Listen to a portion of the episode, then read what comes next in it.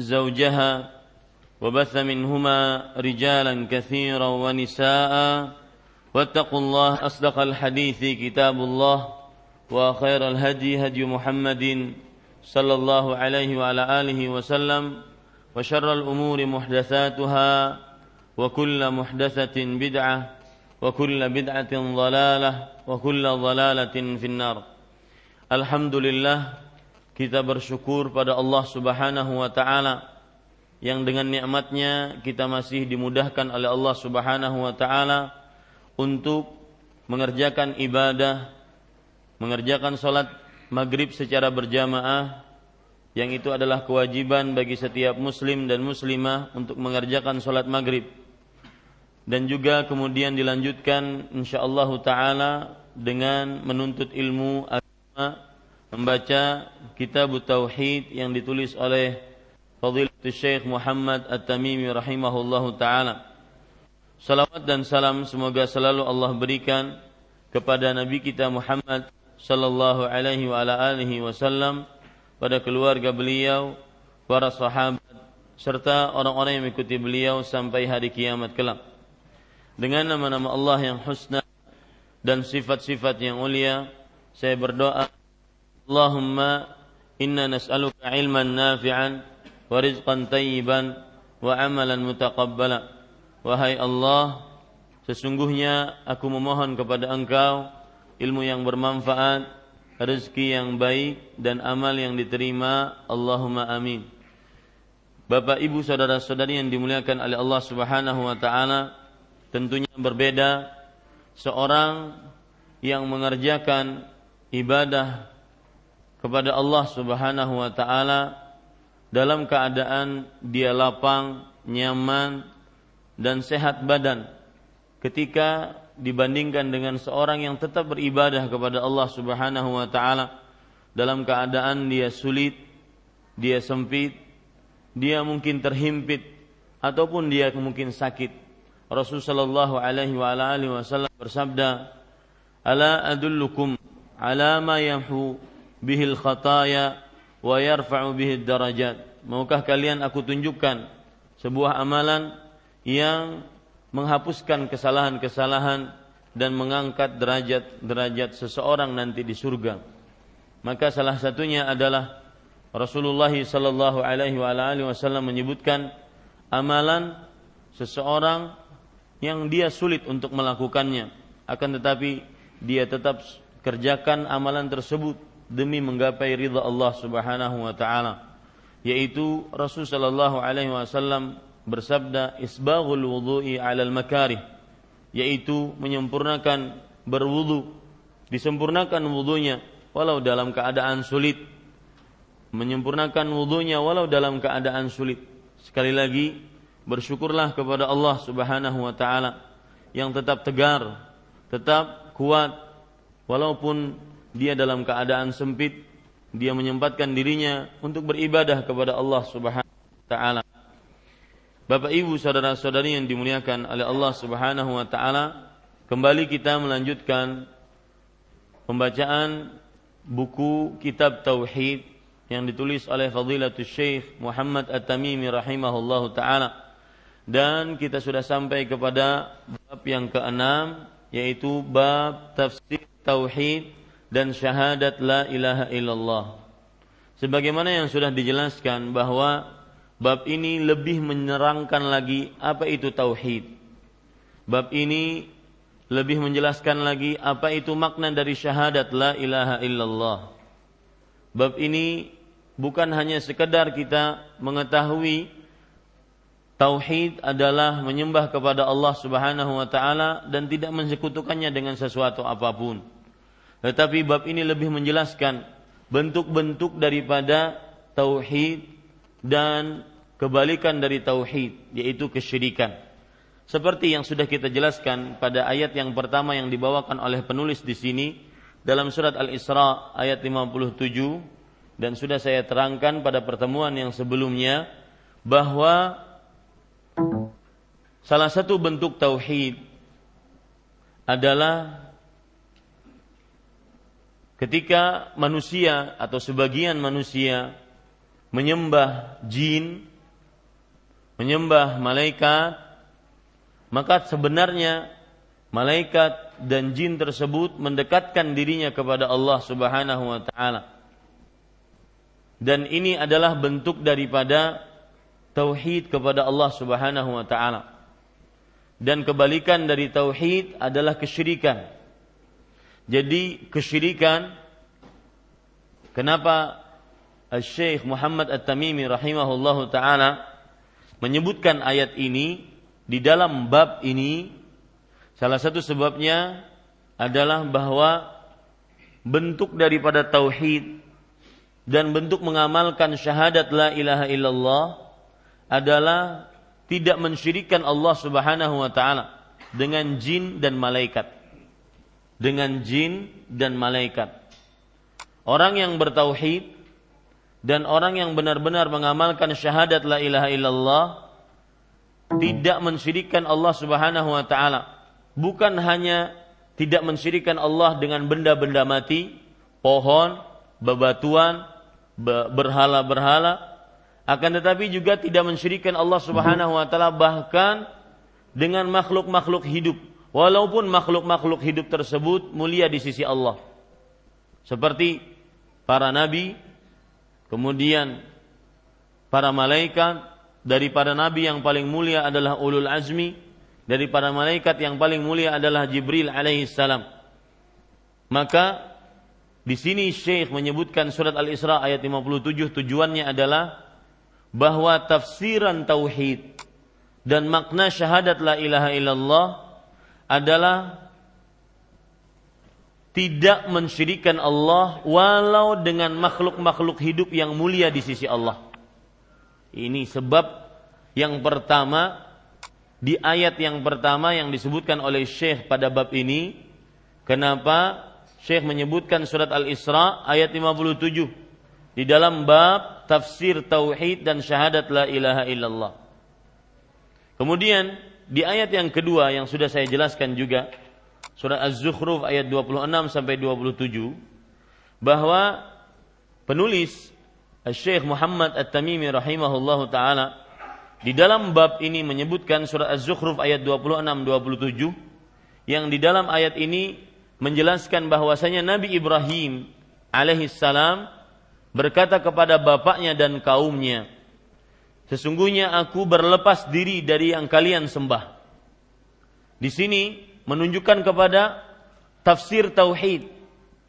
Menunjukkan kepada makna syahadat la ilaha illallah yaitu orang yang bertauhid adalah melepaskan diri dari sembahan seluruh sembahan selain Allah Subhanahu wa taala yang menciptakan dia. Inilah tafsiran tauhid. Bahwasanya Nabi Ibrahim alaihissalam berlepas diri dari seluruh sembahan apa pun bentuk sembahan tersebut. Dari mulai malaikat, dari mulai uh, manusia, jin, bebatuan, pepohonan, benda-benda mati, seluruh sembahan beliau berlepas diri darinya dan itulah tafsir dari tauhid dan makna syahadat la ilaha illallah. Dan saya sering mengatakan perkataan penulis juga bahwa tidak akan bermanfaat syahadat la ilaha illallah seseorang kecuali ketika dia berlepas diri dari seluruh macam kesyirikan. Percaya kepada jimat, percaya kepada cincin yang mendatangkan kekebalan, percaya kepada benda-benda yang dikatakan mendatangkan berkah, maka orang yang bertauhid, orang yang bersyahadat la ilaha illallah, dia harus berlepas diri dari semua kesyirikan tersebut dan harus berlepas diri ini yang disebut dengan tafsir tauhid. Makna dari tauhid. Saya bertauhid artinya saya berlepas diri dari seluruh sembahan selain Allah Subhanahu wa taala. Saya berlepas diri untuk meminta pertolongan, meminta perlindungan, meminta kesehatan, rezeki dan seluruh permintaan kecuali dari Allah Subhanahu wa taala. Ini tafsir tauhid. Nah, sekarang kita membaca ayat yang ketiga yang dibawakan oleh penulis di sini surat At-Taubah ayat 31 saya bacakan ayatnya wa qauluhu ta'ala ittakhadhu ahbarahum wa ruhbanahum arbaban min dunillah wal masih ibn maryam wa ma umiru illa liya'budu ilahan wahidan la ilaha illa huwa subhanahu artinya dan firman Allah Subhanahu wa taala yang berbunyi mereka menjadikan orang-orang alimnya dan rahib-rahib mereka sebagai Tuhan selain Allah. Kata-kata mereka di sini adalah ahlul kitab, kaum Yahudi dan Nasrani. Mereka di sini dalam terjemahan kita di halaman 25 menjadikan orang-orang alimnya. Mereka di sini adalah kaum Yahudi dan Nasrani. Menjadikan orang-orang alimnya dan rahib-rahib mereka sebagai Tuhan selain Allah Subhanahu wa taala. Dan juga mereka mempertuhankan Al-Masih putra Maryam. Padahal mereka hanya disuruh menyembah Allah yang Maha Esa, tidak ada Tuhan, tidak ada Rabb yang berhak disembah selain Allah. Maha suci Allah dari apa yang mereka persekutukan. Surah At-Taubah ayat 31. Bapak Ibu saudara-saudari, Ayat ini maksudnya adalah kaum Yahudi dan Nasrani menjadikan ahbarahum. Ahbar adalah para alim ulama dari kaum Yahudi dan Nasrani. Kaum Yahudi dan Nasrani menjadikan ulama-ulama mereka dan juga ahli-ahli ibadah mereka sebagai sembahan-sembahan selain Allah. Kok bisa? Kok bisa kaum Yahudi dan Nasrani menjadikan manusia sebagai sembahan selain Allah? Apakah mereka tidak punya akal? Paham maksudnya? Ya. Kok bisa kaum Yahudi dan Nasrani menjadikan orang-orang alim, para ulama mereka, para ahli ibadah mereka sebagai sembahan selain Allah? Bukan berarti mereka kemudian di sini ada orang alim mereka sembah, mereka sujud, tidak. Bukan berarti mereka di sini ada ahli ibadah kemudian mereka minta pertolongan kepada orang tersebut, tidak. Maksud menjadikan para ulama dan para ahli ibadah sebagai sesembahan selain Allah adalah nah ini bentuk kesyirikan. Dan dari bentuk kesyirikan ini akhirnya kita mengetahui tafsiran tauhid dan tafsiran la ilaha illallah. Bentuk kesyirikan di sini adalah para kaum Yahudi dan Nasrani menjadikan para ulama mereka adalah pendapat-pendapat mereka yang lebih didahulukan dibandingkan ayat Al-Qur'an, ayat eh, dibandingkan ayat-ayat yang ada dalam kitab Taurat atau Injil, pendapat-pendapat ahli ibadah mereka lebih didahulukan dibandingkan syariat-syariat Allah Subhanahu wa taala. Saya beri contoh gampangannya. Kalau seandainya ulama kaum Yahudi dan Nasrani mengatakan onta haram. Maka padahal Allah Subhanahu wa taala menghalalkannya. Maka mereka mengikuti penghalalan para ulama mereka, pengharaman para ulama mereka. Mereka berpendapat bahwa kaum ya, uh, onta adalah haram. Siapa yang berkata? Para ulama, para ulama kami. Ini yang disebut dengan menjadikan para ulama menjadikan Eh, para ahli ibadah sebagai sesembahan selain Allah. Menjadikan para ulama, menjadikan para ahli ibadah sebagai sesembahan selain Allah. Maka saya sering mengatakan, kalau ada orang yang bersyahadat asyhadu an la ilaha illallah wa asyhadu anna muhammadan rasulullah dan dia melakukan perbuatan yang mengada-ngada dalam agama Islam, ketika dinasehati malah mengatakan ini adalah perbuatan guru kami, kiai kami, habib kami, tuan guru kami. Meskipun bertentangan dengan Al-Quran dan hadis Rasul Sallallahu Alaihi Wasallam. Maka kalau begitu ganti aja syahadatnya sudah. Ya, Ashadu anna kiaiku Rasulullah. Ganti aja sudah. Kenapa demikian?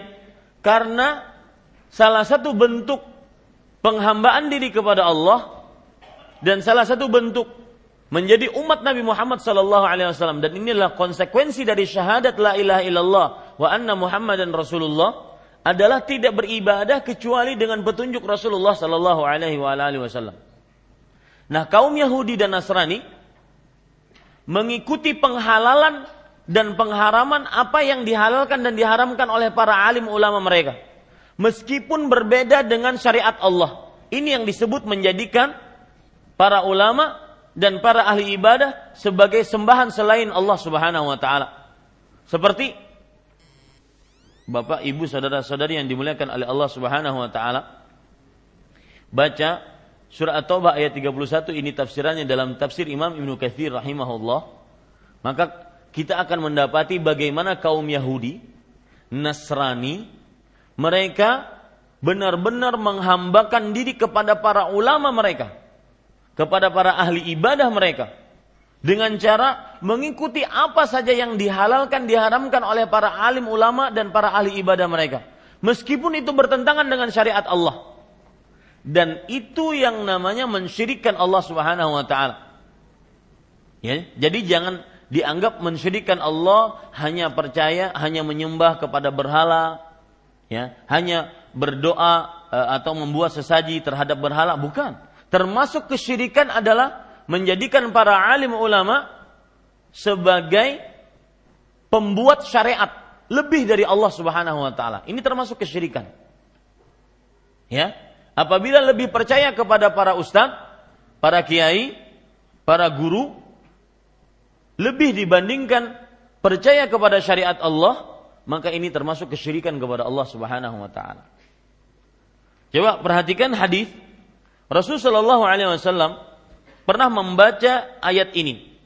Ittakhadhu ahbarahum wa ruhbanahum arbaba min dunillah. Kaum Yahudi dan Nasrani menjadikan para ahli para alim ulama mereka dan para ahli ibadah mereka sebagai sembahan selain Allah Subhanahu wa taala dan juga menjadikan Isa sebagai sembahan selain Allah Subhanahu wa taala. Rasul sallallahu alaihi wasallam membaca ayat ini di hadapan seorang sahabat yang bernama Adi bin Hatim At-Ta'i. Adi bin Hatim At-Ta'i. Lalu Adi bin Hatim mengatakan, "Ya Rasulullah, lasna na'buduhum."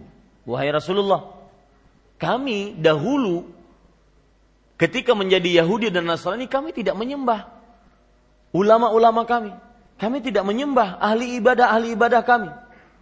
Maka Rasul Shallallahu Alaihi Wasallam menjelaskan ayat ini. Maksud daripada menjadikan ulama sebagai sembahan, menjadikan ahli ibadah sebagai sembahan adalah kata Rasul Shallallahu Alaihi Wasallam, "Alaisa yuhilluna lakum ma harramallahu fatuhilluna wa yuharrimuna ma ahallallahu fatahrimuna fatuhrimuna." Bukankah mereka, para alim ulama, para ahli ibadah, menghalalkan bagi kalian apa yang diharamkan oleh Allah. Menghalalkan apa yang diharamkan oleh Allah. Maka akhirnya kalian menghalalkan tersebut. Padahal itu di, diharamkan oleh Allah. Dan bukankah mereka, para uh, kaum Yahudi dan Nasrani, ulama-ulama mereka, mengharamkan apa yang dihalalkan oleh Allah onta halal. Akan tetapi ulama-ulama kaum Yahudi yang melenceng dari ajaran Allah, mereka mengharamkan itu. Maka kaum Yahudi dan Nasrani mengikuti pendapat ulama-ulama mereka. Ini bentuk menyembah kepada para alim ulama. Maka tidak benar. Ya, seorang alim, seorang ulama kita patuhi ketika mereka selantiasa berjalan di jalan Allah Subhanahu wa taala. Akan tetapi ketika mereka menghalalkan apa yang diharamkan oleh Allah atau sebaliknya mengharamkan apa yang dihalalkan oleh Allah, maka tidak boleh kita taat. Kenapa? Karena ketika kita taat berarti kita menyembah ulama tersebut dan ini sebuah bentuk kesyirikan. Di sinilah Syekh Fadilatul Syekh Muhammad At-Tamimi rahimahullah menyebutkan ayat ini pada bab yang keenam, tafsir tauhid dan makna syahadat la ilaha illallah bahwasanya ayat ini menunjukkan tafsiran tauhid dan syahadat la ilaha illallah yaitu menjadikan Allah satu-satunya yang berhak menghalalkan dan mengharamkan. Apabila ada orang yang mengikuti penghalalan dan pengharaman selain Allah, maka berarti dia telah berbuat syirik kepada orang tersebut. Ya. Dan ini berarti tidak tauhid. Ini berarti tidak sesuai dengan makna syahadat la ilaha illallah. Maka hati-hati.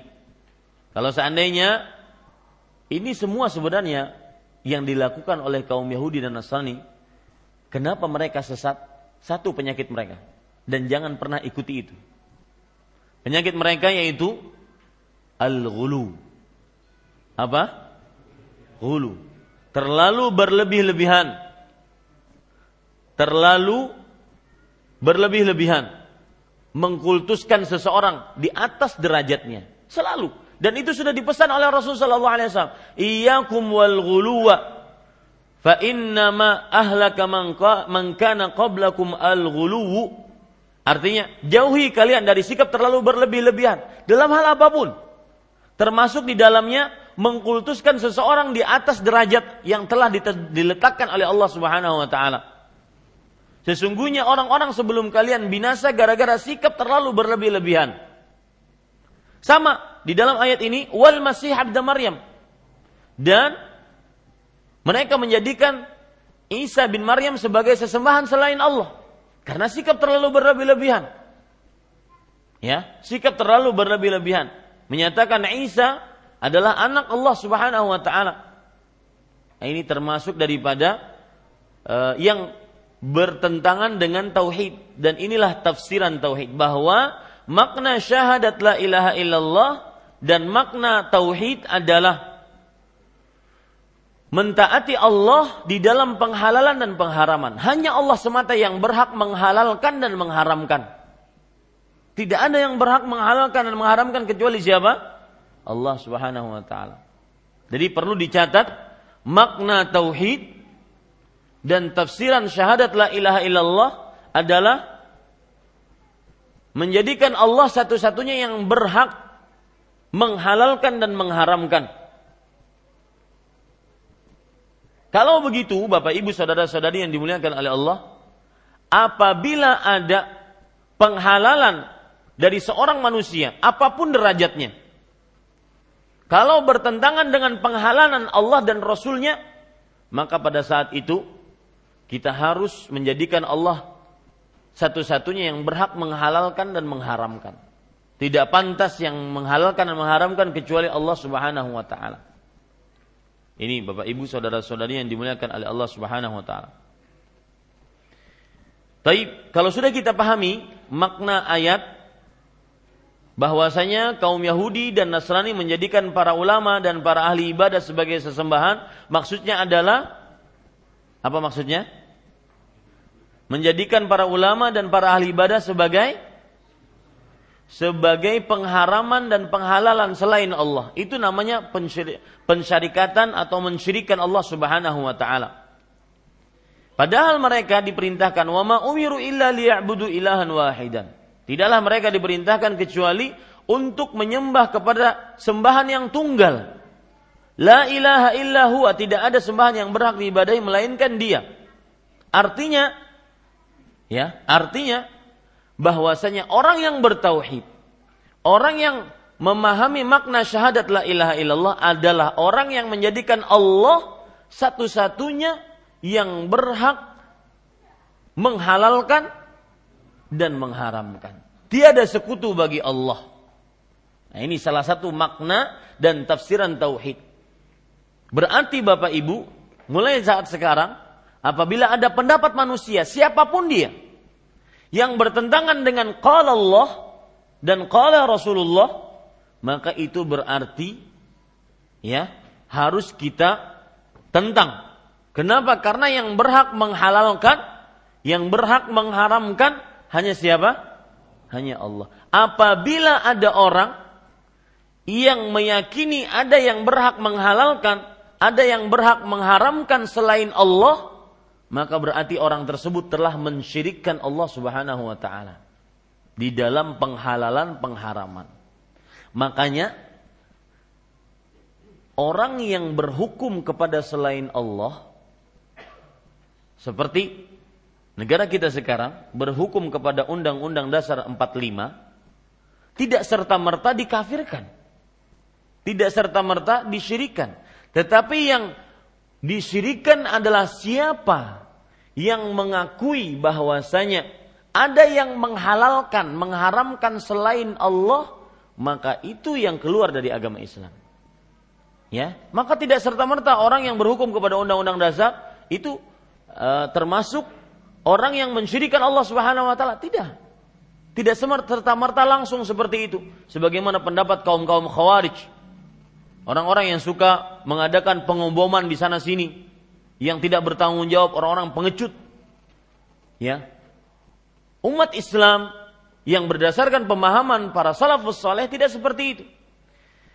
Apabila ada yang menghalalkan zina, baru diharamkan, baru dia mensyirikan Allah Subhanahu wa taala. Apabila ada yang mengharamkan menghalalkan riba, baru dia mensyirikan Allah Subhanahu wa taala. Akan tetapi tidak semua yang melakukan perbuatan zina, bahkan mungkin yang menghalang-halangi kaum muslim menutup tentang tempat perzinahan bukan mereka berarti mereka menghalalkan perbuatan zina. Itu ber, harus benar-benar dipahami. Ya. Yang dikatakan mensyirikkan Allah adalah ketika menjadikan sesuatu yang haram diharamkan oleh Allah dia katakan halal. Ini baru syirik. Atau menjadikan sesuatu yang halal dia katakan haram. Ini baru apa? Baru syirik. Kenapa? Letak di letak uh, di manakah letak kesyirikannya? Karena menyamakan selain Allah dengan Allah dalam perihal apa? Penghalalan dan pengharaman. Nah ini para ikhwah sekalian. Di situlah letaknya tercelaknya kaum Yahudi dan Nasrani. Yang mana mereka menghalalkan apa yang Allah haramkan dan mengharamkan apa yang Allah halalkan. Taib, Bapak Ibu, saudara-saudari yang dimuliakan oleh Allah Subhanahu wa taala, kita ambil pelajaran-pelajaran dari ayat ini. Yang pertama, bahwa tafsiran tauhid dan makna syahadat la ilaha illallah adalah menjadikan Allah satu-satunya yang berhak menghalalkan dan mengharamkan makna dari tauhid, makna syahadat la ilaha illallah adalah menjadikan Allah satu-satunya yang berhak menghalalkan dan mengharamkan. Tidak ada sekutu bagi Allah. Makanya Pak tercela kalau ada yang menyebutkan barang siapa yang membaca ini maka dia akan mendapatkan faedah seperti ini seperti ini. Barang siapa yang membaca itu, maka dia akan mendapatkan faedah seperti ini, seperti ini. Padahal itu tidak ada di dalam syariat Allah. Di dalam Al-Quran ataupun hadis dari Rasulullah SAW. Kenapa tercelanya? Karena dia sudah menyebutkan sesuatu penghalalan, keutamaan, tanpa dalil. Dan itu bisa bermuara kepada kesyirikan. Seperti misalkan salawat-salawat di zaman sekarang, yang belum ada contohnya dari Rasulullah Sallallahu Alaihi Wasallam. Pembacaan sejarah-sejarah di zaman sekarang, siapa membaca sejarah ini, ya maka dia akan mendapatkan pahala seperti ini. Siapa yang membaca uh, sejarah itu, dia akan mendapatkan pahala seperti ini. Tidak ada contohnya dari Rasulullah Sallallahu Alaihi Wasallam. Apabila ada orang yang meyakini pembacaan ini dan itu yang belum ada dalilnya dari Al-Quran dan Sunnah, maka berarti bisa berpengaruh kepada perkara tauhidnya. Bapak Ibu saudara-saudari yang dimuliakan oleh Allah Subhanahu wa taala, pelajaran yang kedua dari ayat ini adalah barang siapa yang mentaati makhluk dalam perihal penghalalan yang diharamkan dan pengharaman yang dihalalkan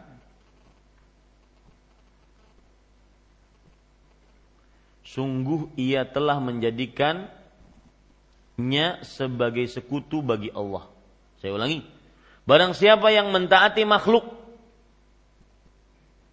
entah itu alim ulama yang ditaati, entah itu tuan guru, kiai yang ditaati, ya, di dalam perkara menghalalkan apa yang diharamkan. mengharamkan apa yang dihalalkan, maka sungguh karena mungkin dia merasa ia telah menjadikannya sebagai sekutu bagi Allah. Mana mata-mata yang menangis karena Allah. Saya beri contoh permasalahan Rasul Shallallahu Alaihi Wasallam bersabda dalam hadis yang dialami oleh kaum Yahudi dan Nasrani. Allah mengharamkan bagi mereka babi dan khomer. Para ulama mereka menghalalkannya. Maka mereka mengikuti penghalalan para ulama dibandingkan pengharaman Allah. Berarti kaum Yahudi dan Nasrani di sini sudah mensyirikan Allah. Dalam artian sudah menjadikan sekutu bagi Allah. Siapa yang mereka jadikan sekutu? Para para alim ulama mereka. Contoh yang lain lagi. Allah menghalalkan onta dan kambing. Mereka mengharamkan onta dan kambing. Barang siapa yang taat kepada ulama dalam penghalalan apa eh dalam pengharaman apa yang dihalalkan oleh Allah, maka itu berarti telah menjadikan ulama tersebut sebagai sekutu bagi Allah Subhanahu wa taala. Contoh yang lain lagi. Saya beri contoh kalau seandainya Nabi Muhammad SAW mengatakan jimat haram. Kalau seandainya ada seorang alim atau yang dianggap berilmu menghalalkan, maka berarti siapa yang mentaati orang yang dianggap berilmu tersebut, dia sudah menjadikan menjadikannya sebagai apa? Sekutu bagi Allah Subhanahu wa taala. Ini tidak benar. Contoh yang lain lagi dalam perihal kuburan kubur Rasul Shallallahu Alaihi Wasallam bersabda, la tujassasul kubur. Tidak boleh kuburan itu disemeni. Kalau di dalam bahasa Banjar diatangi. Kita cukup menggali kubur, kemudian menguburkan mayat tersebut di atas kubur di dalam kuburnya, kemudian setelah itu menanjapkan sesuatu yang menunjukkan bahwasanya itu kubur. Cukup seperti itu. Itu yang ditanyakan oleh Rasulullah sallallahu alaihi wasallam, la kubur. Jangan kalian kerasi semeni kuburan tersebut.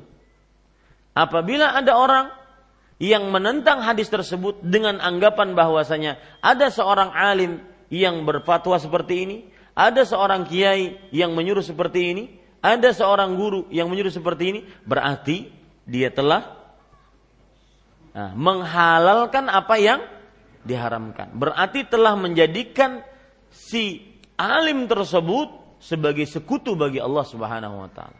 Nah, ini bahaya. Maka hati-hati. Setiap penghalalan apa yang diharamkan atau sebaliknya, setiap pengharaman apa yang dihalalkan termasuk menjadikan sekutu bagi Allah Subhanahu wa taala. Nah, silahkan azan dulu.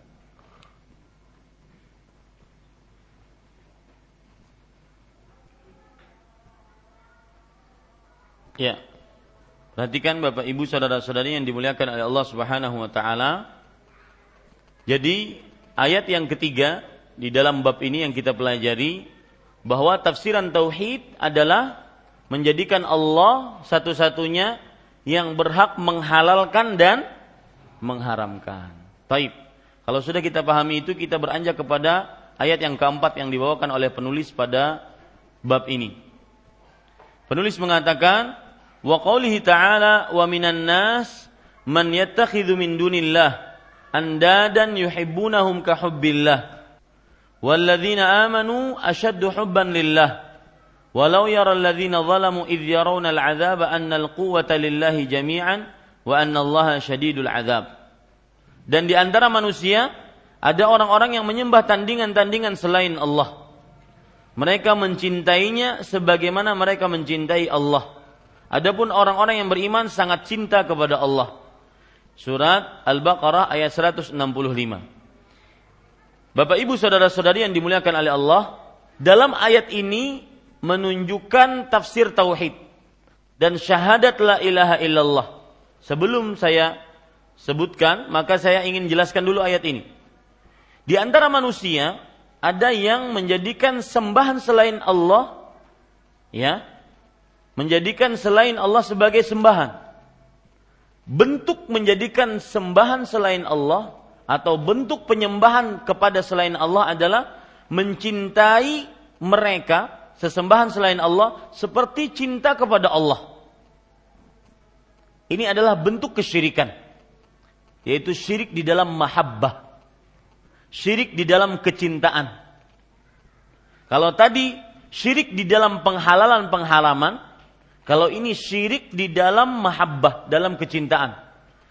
Karena tidak ada yang paling pantas untuk dicintai kecuali siapa? Kecuali Allah Subhanahu wa taala.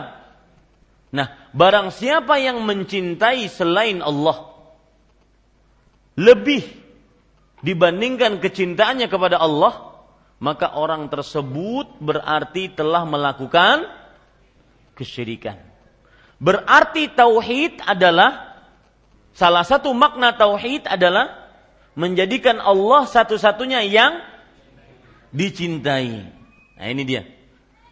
Ya, catat baik-baik tafsiran dari tauhid satu salah satunya adalah menjadikan Allah satu-satunya yang berhak dicintai. Tiada sekutu bagi Allah Subhanahu wa taala dalam perihal kecintaan. Ya, dalam perihal kecintaan. Kalau seandainya ada orang bertanya, "Ustaz, seorang orang tua mencintai anaknya, para kerabat mencintai kerabatnya. Apakah itu termasuk kesyirikan kalau begitu? Maka jawabannya tidak. Kenapa? Karena itu cinta yang merupakan cinta jibillah. Cinta yang merupakan cinta tabiat seorang manusia. Yang dimaksudkan cinta di sini adalah cinta yang dibarengi dengan pengagungan dan rasa takut. Ya, cinta pengagungan dan rasa takut tidak boleh diberikan kecuali kepada Allah Subhanahu wa taala. Nah, coba perhatikan ayat ini dan di antara manusia ada yang menjadikan selain Allah sebagai sekutu. Bagaimana mereka menjadikan selain Allah sebagai sekutu? Yaitu dengan mencintai mereka seperti cinta mereka kepada Allah. Ini namanya terjadi penyamaan. Ya, menyamakan selain Allah dengan Allah dalam perihal kecintaan. Karena tidak ada yang pantas dicintai dengan kecintaan yang dibarengi dengan pengagungan dan rasa takut kecuali siapa? Allah Subhanahu wa taala. Adapun seorang manusia cinta kepada keluarganya, cinta kepada ibunya, bapaknya, maka ini cinta yang merupakan tabiat manusia. Tetapi kalau itu pun cinta itu akhirnya dia mengalahkan hak Allah, maka itu berarti dia menjurus kepada kesyirikan. Contoh misalkan, seorang cinta kepada istrinya. Ya. Istrinya dia cinta, sangat mencintai istrinya. Istrinya kemudian menyuruh kepada suaminya, kalau seandainya kamu benar-benar mencintai aku, maka janganlah pakai jenggot itu. Dipakai jenggotnya. Janganlah dipanjangkan jenggot. Maksudnya begitu ya. Akhirnya apa yang terjadi? Suami ini mentaati istrinya dalam hal bermaksiat kepada Allah. Yaitu merapikan jenggotnya, kemudian pun memotong jenggotnya atau yang semisalnya yang bertentangan dengan syariat Allah, maka ditakutkan suami ini lebih mencintai istrinya dibandingkan cintanya kepada Allah. Ditakutkan dia mensyirikan Allah dengan istrinya. Dan terus ambil contoh seperti itu. Ya, hati-hati. Karena tidak ada yang paling patut dicintai dengan kecintaan yang dibarengi dengan dua hal. Ta'zim wal khauf. Pengagungan dan rasa takut. Itu cinta harus cinta kepada Allah Subhanahu wa taala. Apabila ada orang cinta kepada harta, akibat dia cinta kepada harta kemudian dia mengagungkan harta tersebut dan takut kehilangan harta tersebut, maka ini bisa-bisa dia akhirnya menyembah kepada harta tersebut.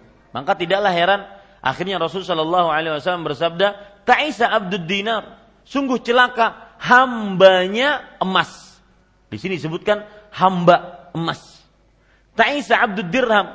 Celakalah hambanya perak. Di sini disebutkan penghambaan terhadap perak. Kenapa? Karena dia sangat mencintainya dengan kecintaan yang dibarengi pengagungan terhadap emas perak tersebut dan rasa takut dari kehilangan emas perak tersebut. Nah, ini Bapak Ibu saudara-saudari, kecintaan yang mengakibatkan kepada kesyirikan. Berarti termasuk tafsiran tauhid adalah menjadikan Allah satu-satunya yang berhak dicintai tidak ada sekutu bagi Allah Subhanahu wa taala. Barang siapa yang mencintai selain Allah, maka ditakutkan dia masuk ke dalam jurang apa? Kesyirikan. Taib. Pelajaran yang kita bisa ambil dari hadis ini adalah Bapak Ibu saudara-saudari yang dimuliakan oleh Allah yaitu tafsiran tauhid adalah menjadikan Allah satu-satunya yang dicintai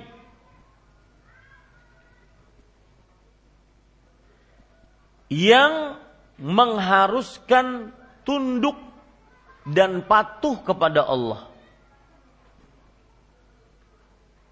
Ini cinta yang harus hanya diberikan kepada Allah.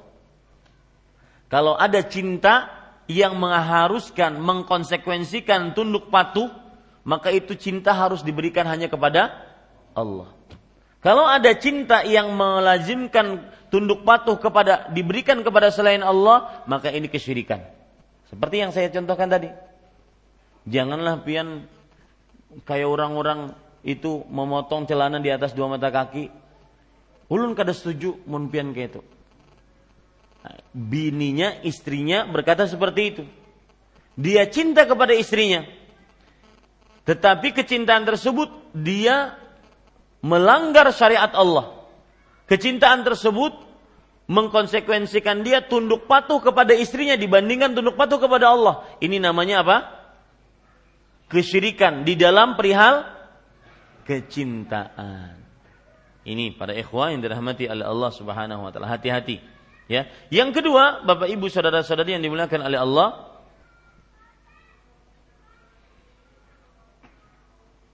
di dalam ayat ini surat Al-Baqarah ayat 165 Allah mengancam orang-orang yang berbuat syirik dengan siksa yang pedih. Wa annallaha syadidul iqab, ay syadidul azab. Dan Allah Subhanahu wa taala maha pedih siksanya. Bagi siapa? Bagi orang yang mencintai sembahan selain Allah dibandingkan Allah Subhanahu wa taala. Dan ingat, cinta yang tidak boleh diberikan kecuali kepada Allah cinta yang mengkonsekuensikan apa? Tunduk dan patuh.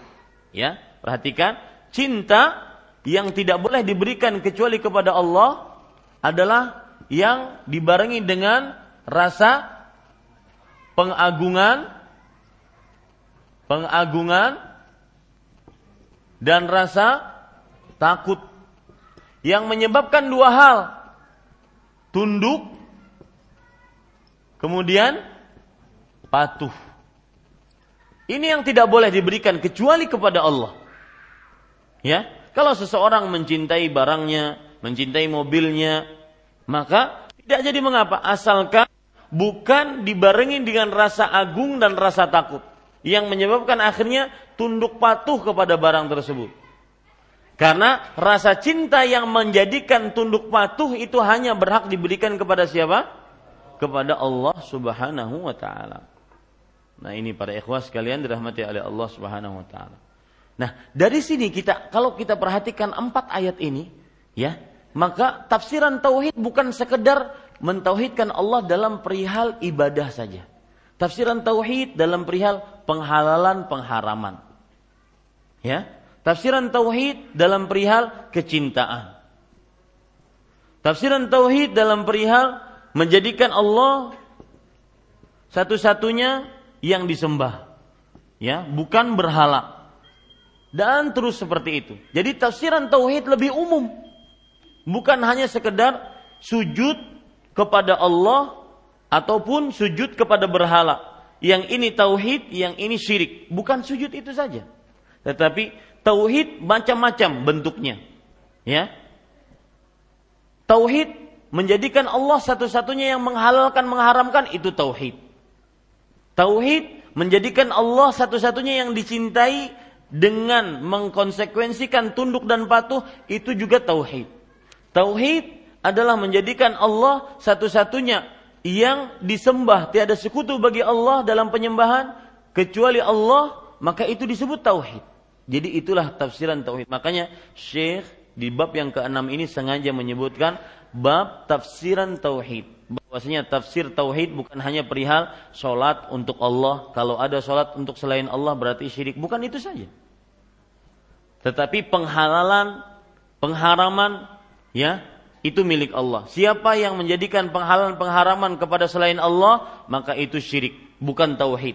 Kemudian kecintaan itu milik Allah. Siapa yang mencintai selain Allah dibarengi dengan tunduk patuh, maka itu berarti bukan tauhid. Itu adalah kesyirikan.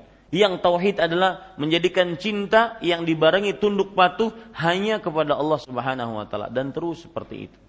Itu namanya tafsiran tauhid. Tinggal satu uh, satu riwayat yang disebutkan oleh penulis di sini. Mudah-mudahan kita bisa mengambilnya nanti. Wallahu alam. Sallallahu nabi Muhammad. Walhamdulillahi rabbil alamin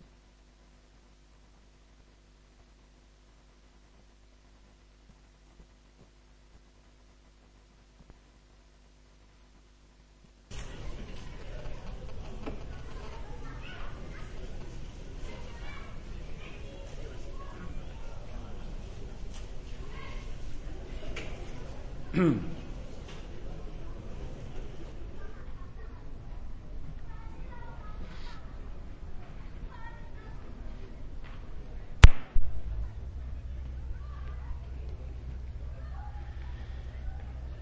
Bismillahirrahmanirrahim.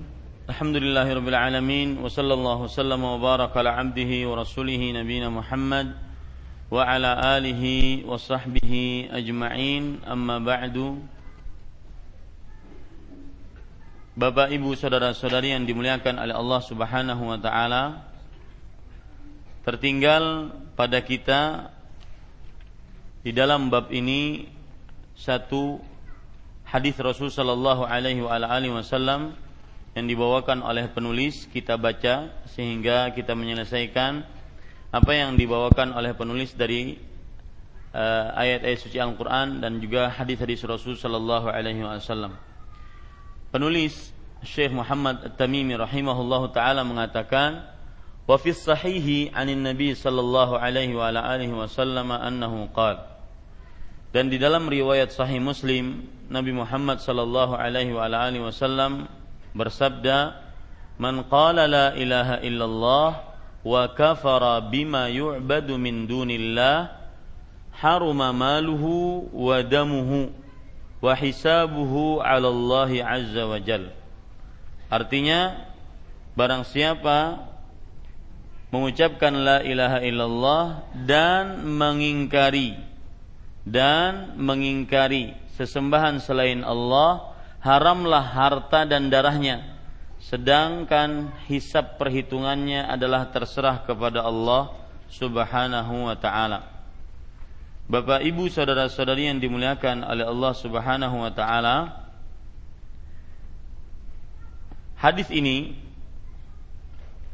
makna dari hadis ini adalah barang siapa yang mengucapkan la ilaha illallah yaitu yang bersyahadat la ilaha illallah dan syahadat la ilaha illallah kemudian dia kafir dengan sembahan selain Allah ini konsekuensi orang yang bersyahadat la ilaha illallah harus dia mengkafiri sesembahan selain Allah Subhanahu wa taala syahadat seseorang tidak akan bermanfaat kecuali ketika dia kafir terhadap apa yang disembah kepada selain Allah Subhanahu wa taala.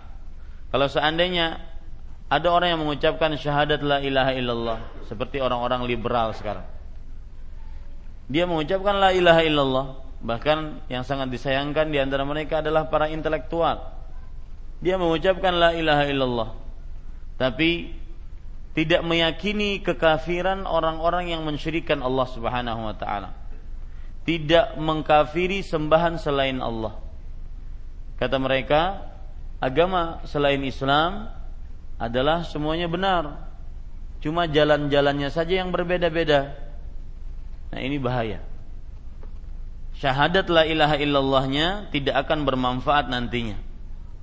Syahadat la ilaha illallahnya tidak akan bermanfaat nantinya. Kenapa?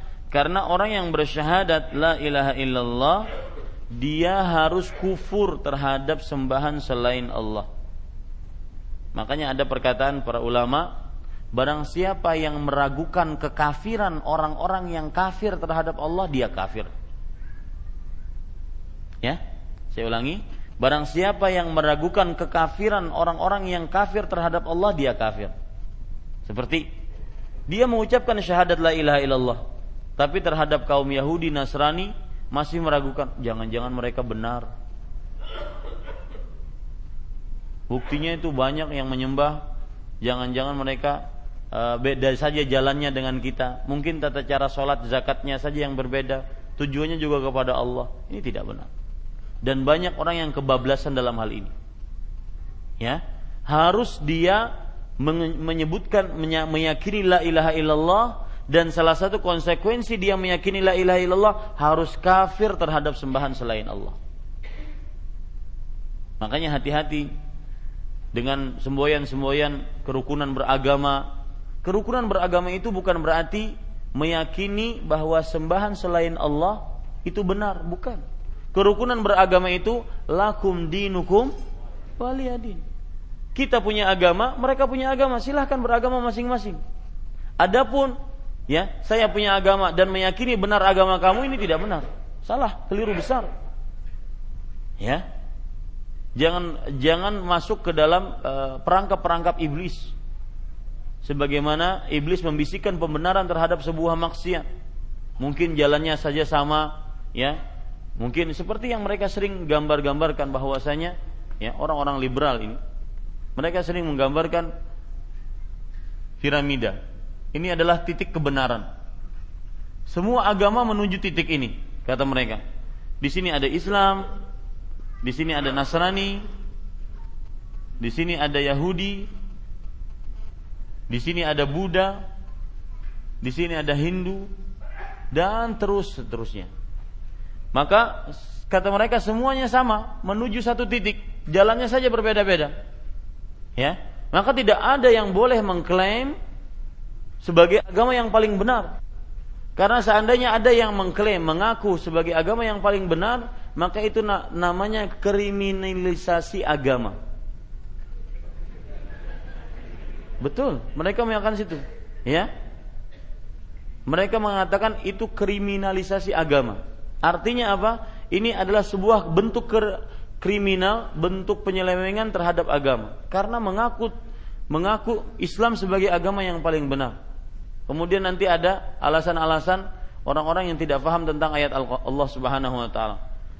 Kita akan dianjurkan untuk tawadhu, untuk tidak boleh ujub, tidak boleh me, me, menyombongkan diri, maka jangan menganggap kita agama yang paling benar.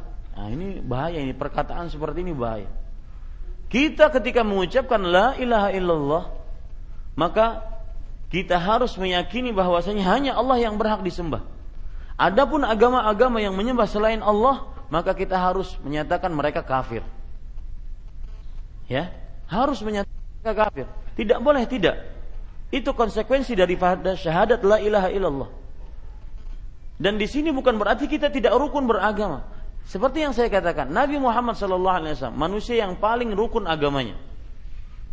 Dan konsep rukun beragama lakum dinukum waliyadin. La ikraha Tidak ada paksaan dalam agama. Silahkan kalian beragama agama Islam uh, kalian beragama selain Islam, saya beragama Islam. Ya, tetapi menyatakan agama kalian adalah benar, agama kalian sama dengan Islam, maka itu tidak mungkin terjadi. Ya, yang mengucapkan la ilaha illallah, ini yang sering saya ucapkan, tidak akan manfaat syahadat orang la ilaha illallah kecuali dia harus kafir terhadap sembahan selain Allah.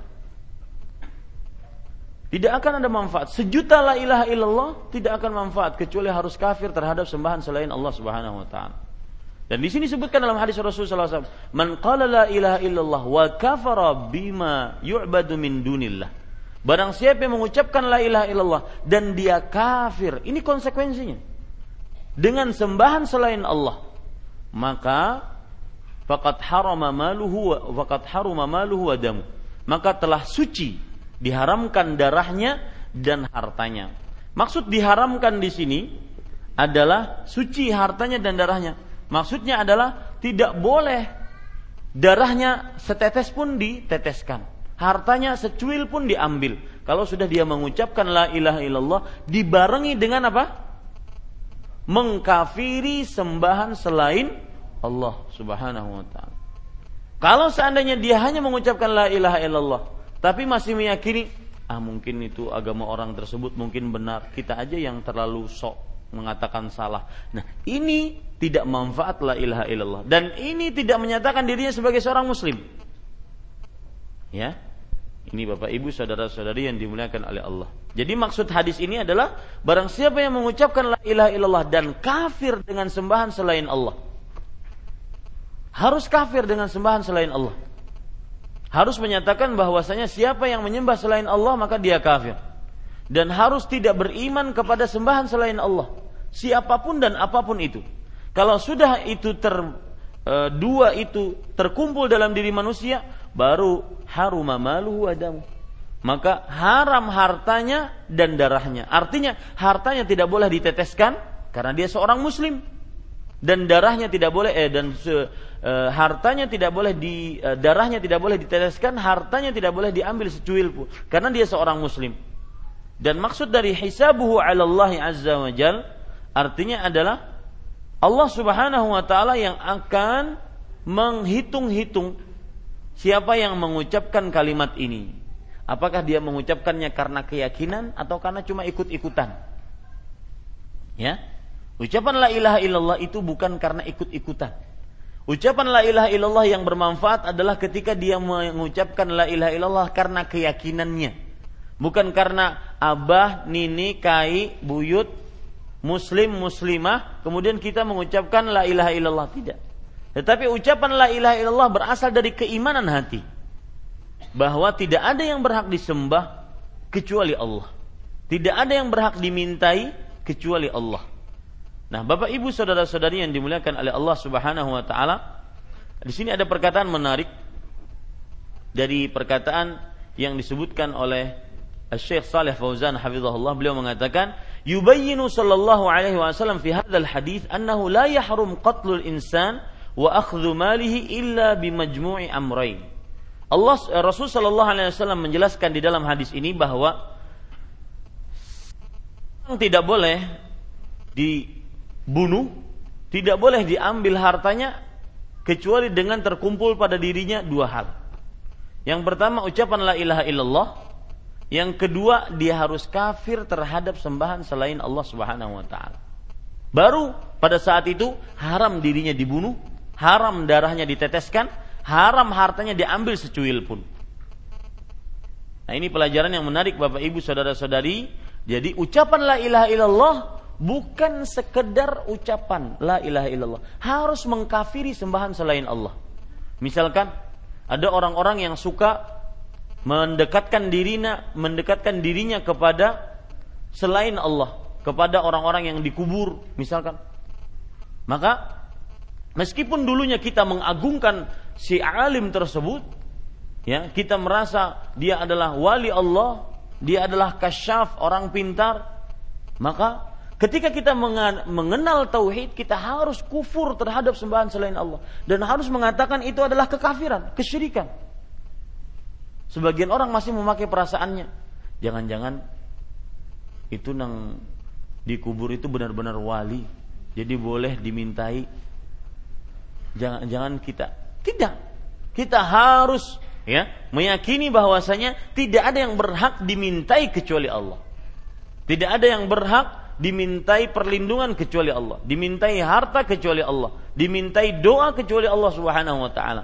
Adapun orang-orang yang sudah meninggal kuburan-kuburan keramat maka tidak berhak untuk dimintai kecuali Allah Subhanahu wa taala Taib Bapak Ibu saudara-saudari yang dimuliakan oleh Allah nah saya ingin mengulang dari ayat yang pertama. Kalau kita perhatikan, Ayat yang pertama, ini kan judul kita tafsiran tauhid. Makna syahadat la ilaha illallah. Kalau kita lihat ayat yang pertama, tafsiran tauhidnya adalah bahwa termasuk tauhid meninggalkan.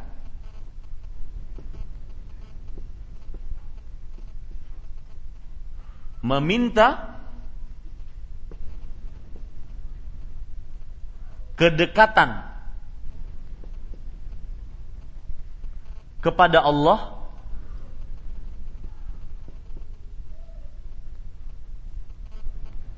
meninggalkan meminta kedekatan kepada Allah dengan para orang soleh. Ini termasuk tafsiran tauhid yang sudah meninggal.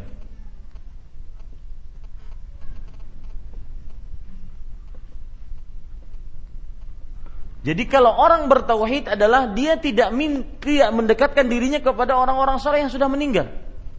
Dia langsung minta kepada Allah Subhanahu wa taala. Ini tafsiran tauhid. Ya. Yang kedua, kalau kita lihat ayat termasuk tauhid adalah meninggalkan sembahan selain Allah.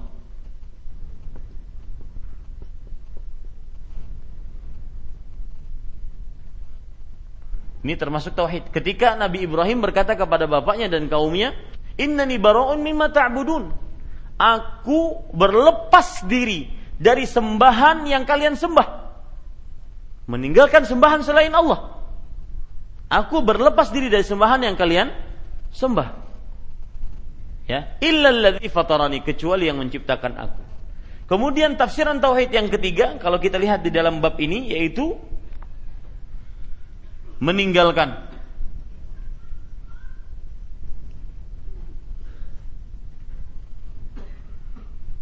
penghalalan dan pengharaman hanya untuk siapa? Hanya untuk Allah. Meninggalkan penghalalan pengharaman hanya untuk Allah. Artinya tidak ada yang berhak menghalalkan mengharamkan kecuali Allah. Ini tauhid. Nah, yang keempat yang barusan kita baca hadis, uh, ayatnya yaitu tidak mencintai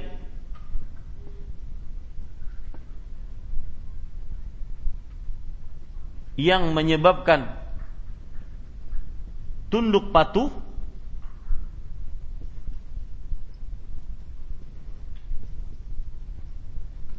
kecuali Allah Subhanahu wa taala. Ini tauhid. Kita mencintai seseorang, mencintai sesuatu yang dengan cinta tersebut akhirnya kita tunduk patuh, tidak pantas diberikan rasa cinta tersebut kecuali hanya kepada siapa? Allah. Ini tauhid. Nah, lihat di sinilah makna dari bab tafsir tauhid dan makna syahadat la ilaha illallah. Orang yang bertauhid tidak mendekatkan diri kepada Allah melalui orang-orang soleh yang sudah mati. Enggak. Orang yang bertauhid langsung minta kepada Allah. Ya. Nanti ada perkataan, wah Allah itu kan kayak presiden kita harus melalui protokoler. Presiden saja kalau mau ditemui harus melalui apa? Protokoler, ajudannya dan segala macamnya. Dan Allah lebih daripada itu. Maka kita katakan Allah bukan presiden. Ya, Allah itu lebih kuasa dibandingkan presiden. Maka tidak perlu kita protokoler. Bahkan Allah berfirman, "Ud'uni." Ya, berdoalah langsung kepadaku astajib lakum. Pasti aku kabulkan bagi kalian. Nah ini dia. Orang yang bertauhid dia meninggalkan sembahan selain Allah. Apa pun dan siapa pun. Seperti berhala berhala dengan kedua macam bentuknya berhala berbentuk makhluk hidup berhala yang tidak berbentuk makhluk hidup ataupun seperti manusia, dia tinggalkan sembahan selain Allah. Atau sembahan dari malaikat, dia tinggalkan sembahan selain Allah. Atau sembahan dari apa pun. Orang yang bertauhid meninggalkan sembahan selain Allah. Sebagaimana Nabi Ibrahim meninggalkan sembahan yang disembah oleh bapaknya dan kaumnya. Yang ketiga, orang yang bertauhid tidak ada, tidak mengakui yang menghalalkan dan mengharamkan kecuali siapa? Allah. Orang yang bertauhid tidak mencintai yang mengharuskan tunduk patuh kecuali cintanya diberikan kepada siapa? Allah Subhanahu wa taala. Ini tafsiran tauhid. Ya. Ini yang disebut dengan tafsiran tauhid. Nah, alhamdulillah selesai kita membaca dalil-dalil yang disebutkan oleh Syekh di dalam bab ini dan insyaallah taala pada pertemuan yang akan datang kita akan membaca kandungan-kandungan pada bab yang keenam ini wallahu alam wa sallallahu Muhammad walhamdulillahi rabbil alamin silahkan jika ada yang ingin menambahkan atau bertanya Naam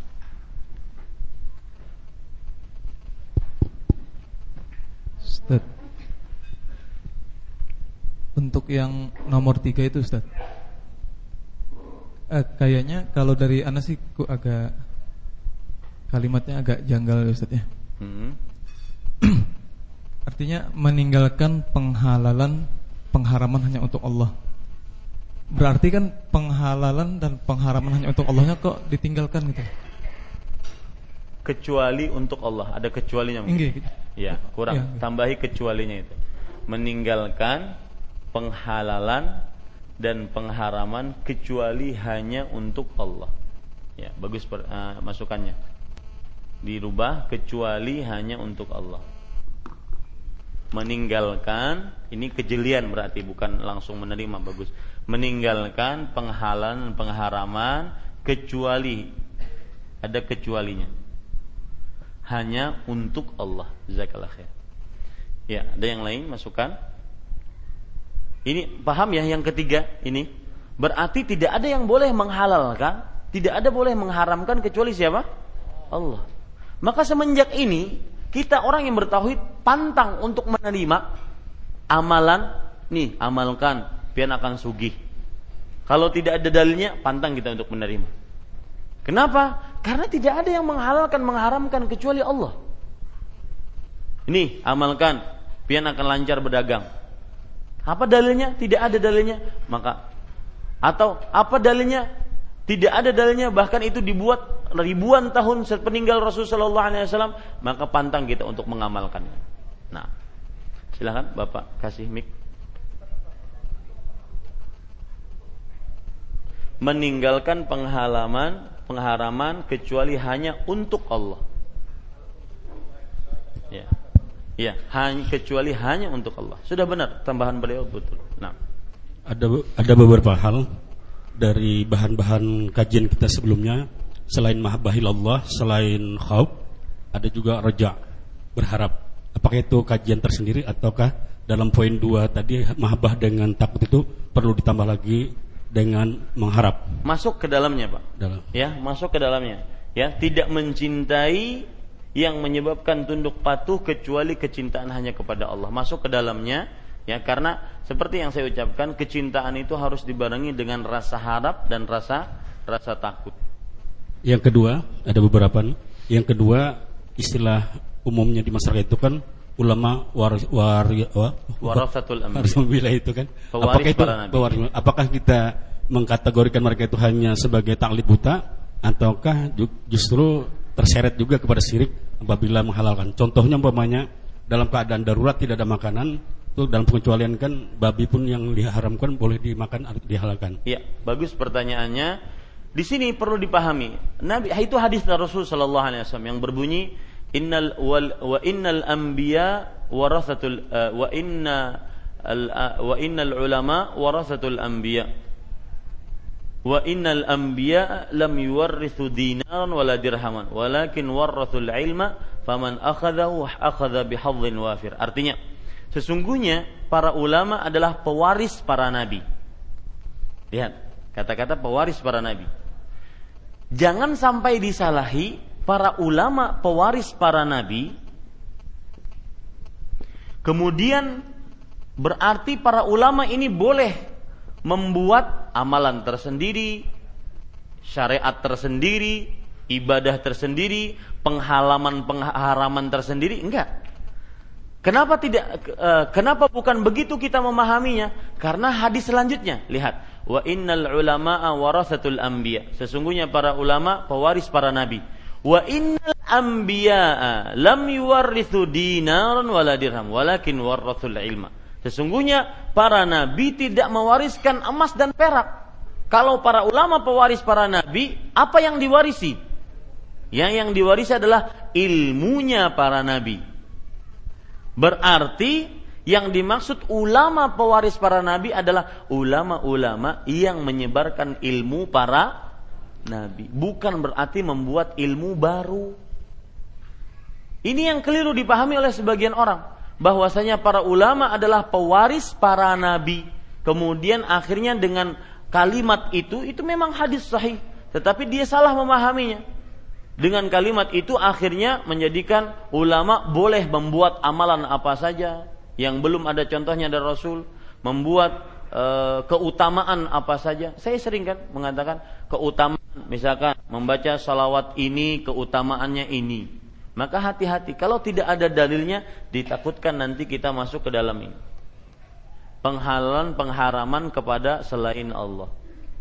Ya, Mulai semenjak saat ini kita tidak boleh mengamalkan sesuatu yang tidak ada dalilnya karena ditakutkan masuk kepada penghalalan pengharaman kepada selain Allah Subhanahu wa taala. Adapun contoh yang disebutkan oleh Bapak tadi bahwa kalau seandainya tidak ada makanan dan menyebabkan akhirnya kita mati, kemudian kita diperbolehkan untuk makan daging babi, maka pada saat itu itu adalah sebuah kaedah fikih yang disetujui oleh para ulama berdasarkan nas-nas dari Al-Qur'an.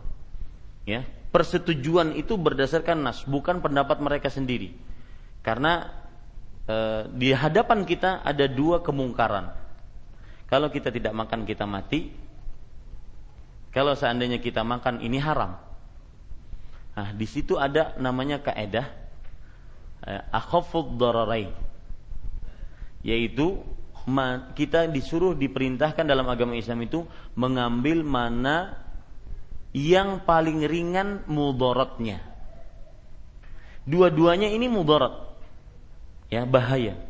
Kita tidak makan mati bahaya, tidak menjaga diri kita.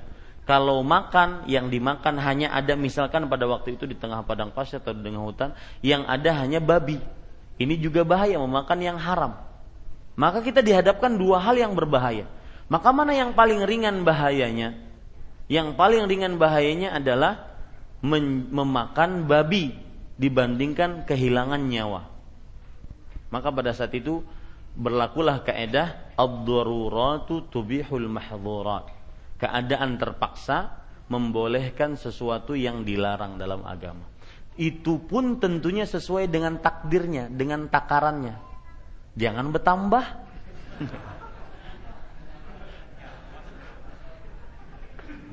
Dan yakin kada nyaman.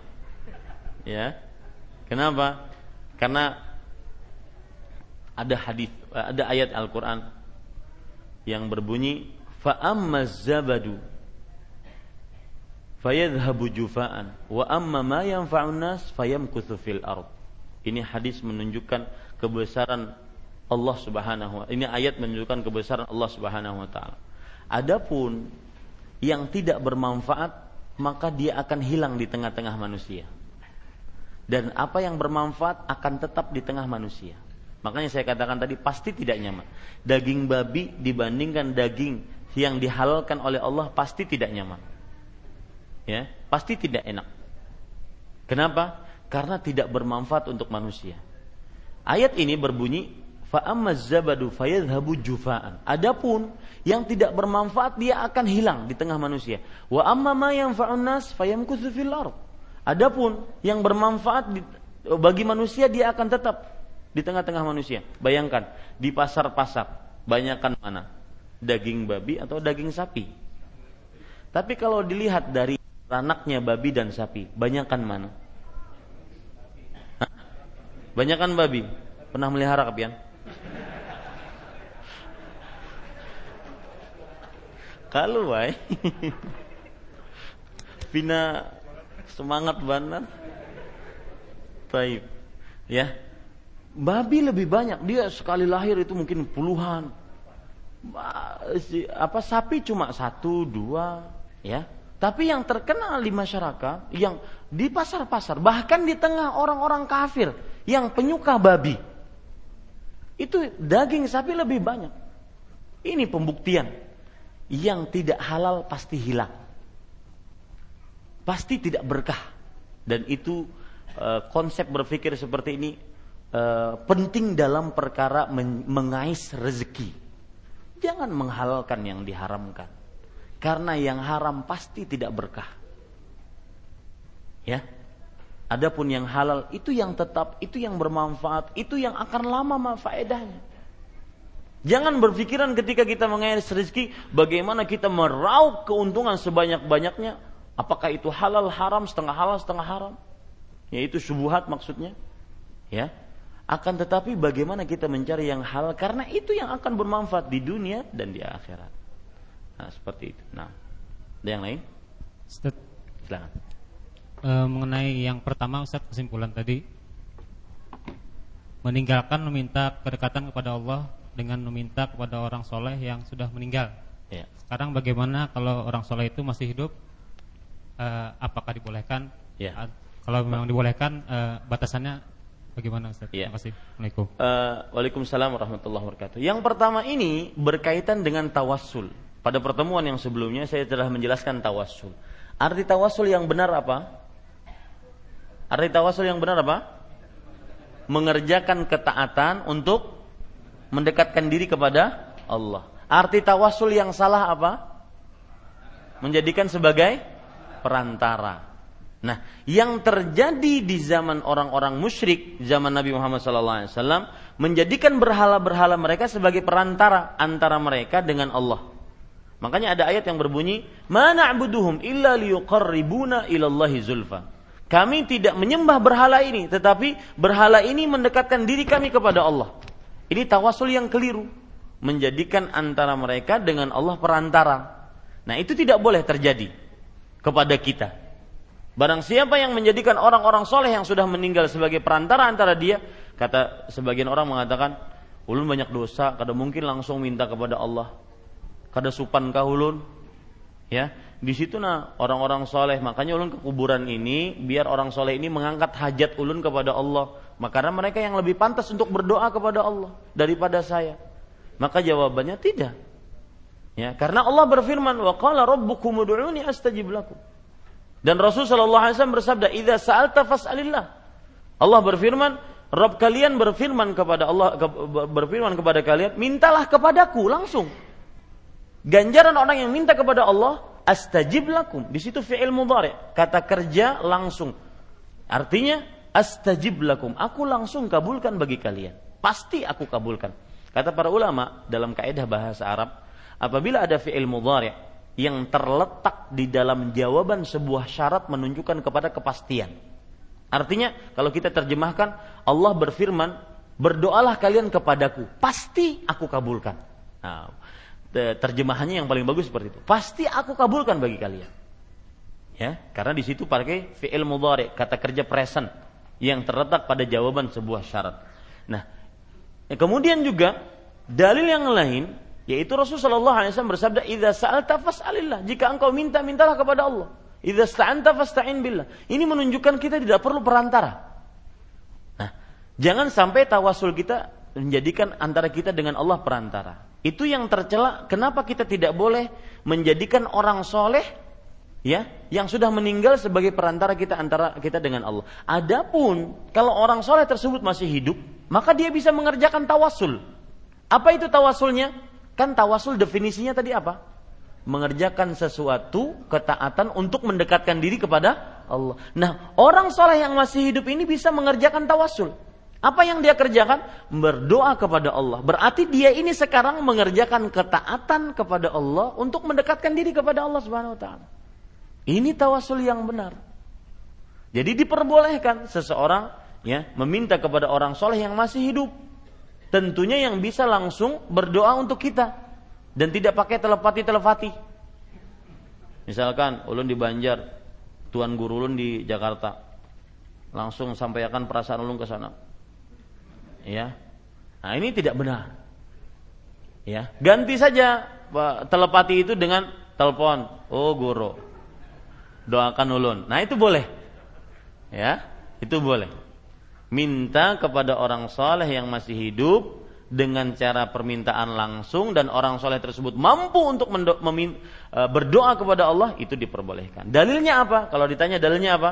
Oh, banyak dalilnya. Rasulullah Shallallahu Alaihi Wasallam minta didoakan ketika Umar bin Khattab radhiyallahu anhu umrah. Kemudian e, para sahabat Nabi radhiyallahu anhu minta didoakan dengan sahabat-sahabat yang lain dan yang lain-lainnya. Ini diperbolehkan untuk minta doa kepada orang soleh. Tapi perhatian, Ketika seorang orang tua meminta didoakan kepada orang alim, orang saleh, kiai, guru, habib, tuan tuan guru, ya. Boleh dia minta seperti itu, asalkan orang solehnya ini masih hidup.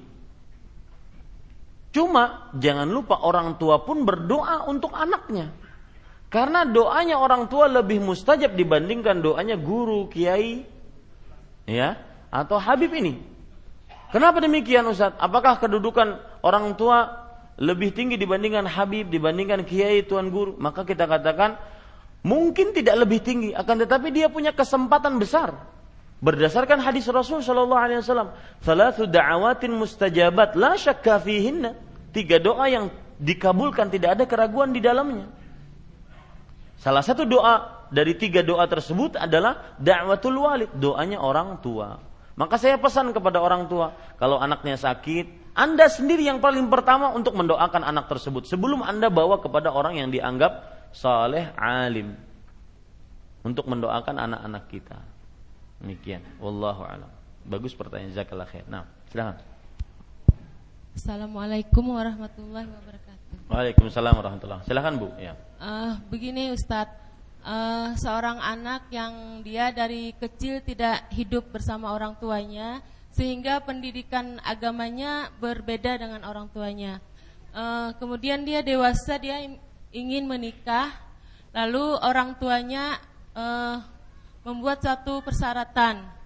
Dia mau menikahkan anaknya apabila uh, sebelum akad nikah uh, minta syafaat dulu kepada uh, kubah atau kepada kepada kubur gitu Ustaz. Ya. Lalu ya. bagaimana sikap anak nih Ustaz agar pernikahan tetap terjadi namun kesirikan tidak tidak dilakukan. Iya. Mohon penjelasan. Iya, jazakallah khair. Terima kasih atas pertanyaannya. Ini kebiasaan yang e, harus dibetulkan di tengah-tengah masyarakat.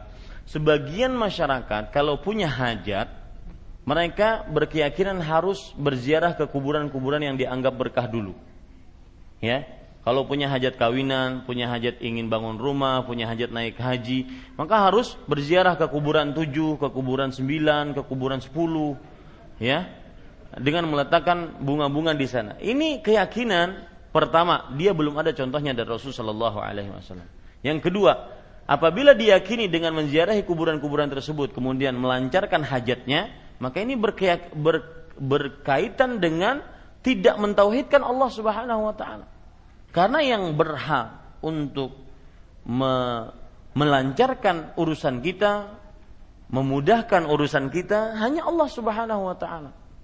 Nah, Bapak Ibu saudara-saudari yang dimuliakan oleh Allah Subhanahu wa taala, apabila ada orang tua yang mungkin orang tua tersebut e, tidak mengasuh sang anak, akhirnya sang anak ini ingin menikah, sang anak itu perempuan misalkan, kemudian orang tua ini mewajibkan kepada calon menantunya yang laki-laki boleh menikahi anak saya asalkan kita ziarah dulu ke kuburan-kuburan keramat, ke kubah dan segala macamnya dan itu termasuk perbuatan yang mengada-ngada dan bisa menjurus kepada kesyirikan, maka yang pertama sang anak harus menasehati bapaknya.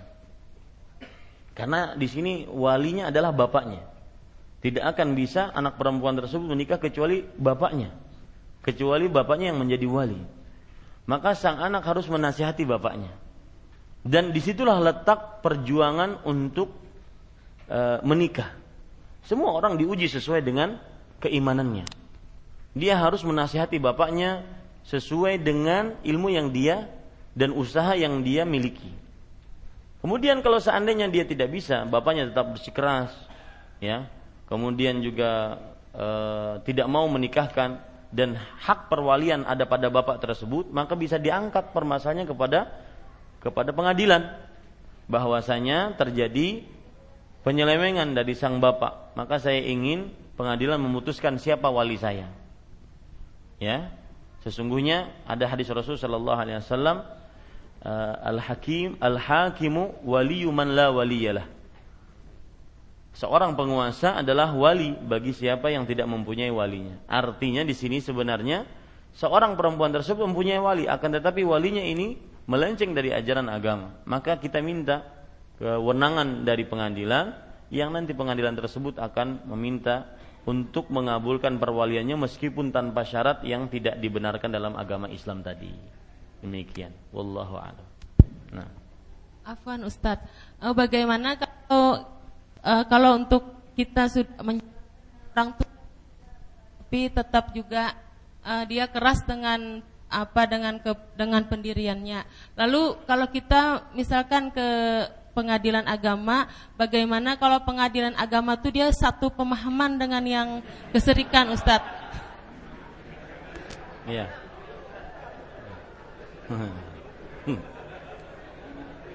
Ya, perhatikan baik-baik Bapak Ibu saudara-saudari yang dimuliakan oleh Allah. Kita ketika kita pengadilan itu bukan berarti meminta agar eh, apa namanya? agar bapak tersebut untuk menjadi wali.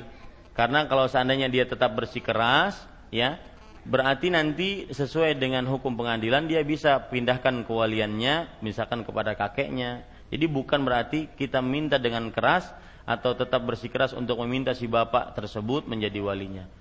Jadi pergi ke pengadilan tersebut untuk mencari wali yang lain, tapi dengan uh, dengan keputusan dari pengadilan sehingga perwaliannya itu sah. Ya, itu dia. Wallahu a'lam. Nah. Assalamualaikum warahmatullahi wabarakatuh. Waalaikumsalam warahmatullahi. Sekarang kan musim nih main bola, Ustaz. Nah, ini kan ada baju misalnya anu apa? Messi. Nah, itu boleh dibolehkan asa anu misalnya uh, Valentino Rossi kan bajunya kan tulisan saking cintanya gitu kan? Namanya. Nama namanya di, itu okay. di kaos-kaos itu. Kaos-kaosnya kan musim sana main bola nih. Messi apa Ronaldo? Nah saking cintanya dia pakai baju itu nah. Hmm. apa diperbolehkan? Iya. Apakah diperbolehkan memakai kaos-kaos yang ber, uh, bertuliskan nama-nama pemain? Maka jawabannya lebih baik dijauhi saya tidak katakan itu sebagai penyimpangan agama yang berat, akan tetapi lebih baik dijauhi karena di situ terhadap terdapat pengagungan ataupun e, menjadikan orang-orang yang tidak pantas dijadikan sebagai idola dijadikan idola. Lebih baik dijauhi. Ya.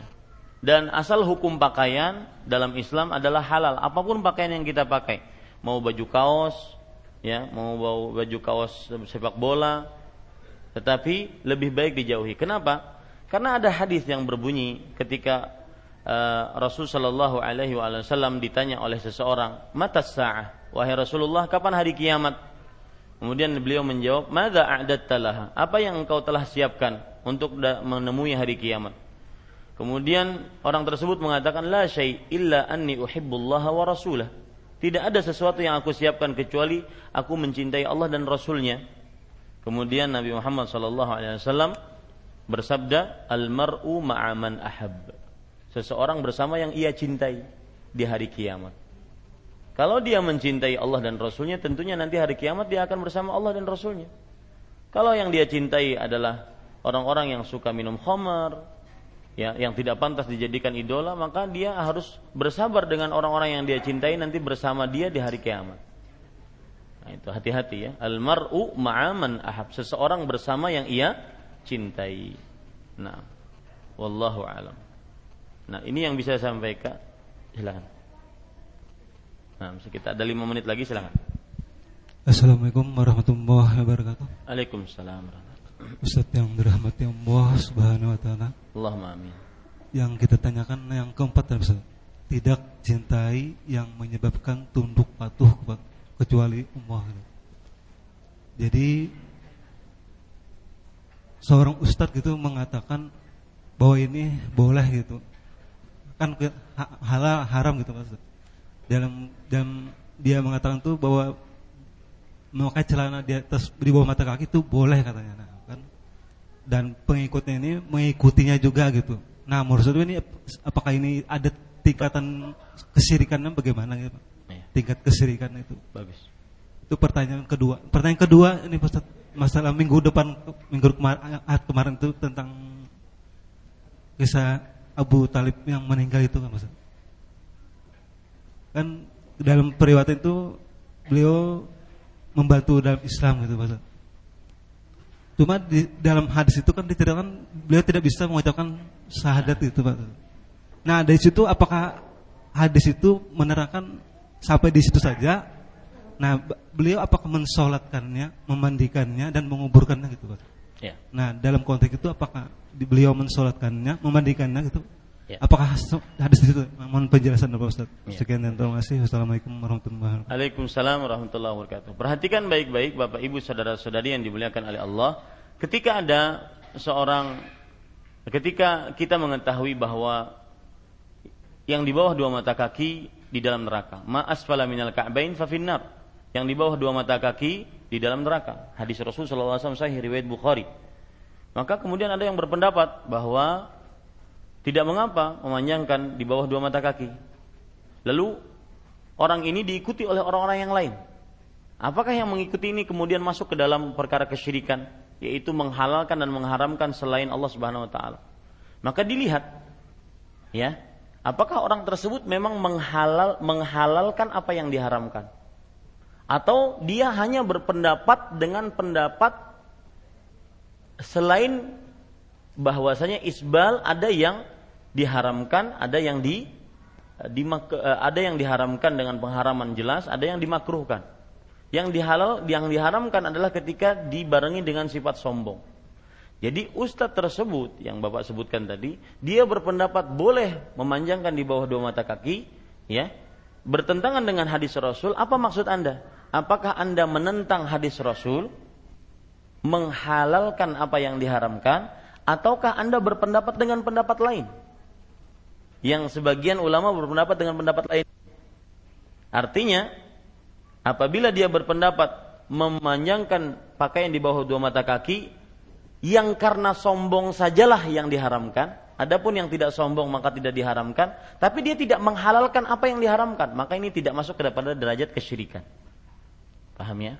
Dia hanya berpendapat bahwa orang tersebut boleh memanjangkan di bawah dua mata kaki karena dia menganggap dia tidak sombong. Yang sombong sajalah yang diharamkan menurut orang ini. Padahal itu pun pendapatnya ke keliru. Nah, orang-orang yang mengikuti pendapat ini, maka dia sebenarnya harus uh, harus mengikuti pendapat yang benar dan yang kuat bahwa alasan apa pun ya tidak diperbolehkan seseorang memanjangkan pakaian dari dua mata kaki. Kenapa? Karena hadisnya banyak yang umum, tidak menyebutkan tentang kesombongan. Jadi tentang hadis isbal itu ada dua macam. Ada hadis yang menunjukkan bahwa apabila dia dibarengi dengan sombong, maka akan tidak dilihat oleh Allah, tidak disucikan, baginya sisa yang pedih tidak dibicarai oleh Allah. Siksanya tambah pedih kalau dengan kesombongan. Kalau tidak dengan kesombongan, maka dia dimasukkan ke dalam neraka. Itu pun sudah pedih. Gitu ya. Paham ya? Nah, jadi seperti itu. Jadi bukan berarti orang tersebut kemudian di, dikatakan menghalalkan apa yang diharamkan oleh Allah, akhirnya dia masuk ke kepada kesyirikan tidak, tidak semudah itu. Tapi dilihat niatannya. Kalau dia hanya berpendapat bahwa saya berpendapat seperti pendapat ini. Dan itu pendapat sebagian ulama. Tetapi kita lebih dekat dengan dalil bukan dengan perkataan ulama. Ya, kita lebih suka kepada dalil dibandingkan perkataan guru-guru kita. Nah, seperti itu. Paham ya Pak ya?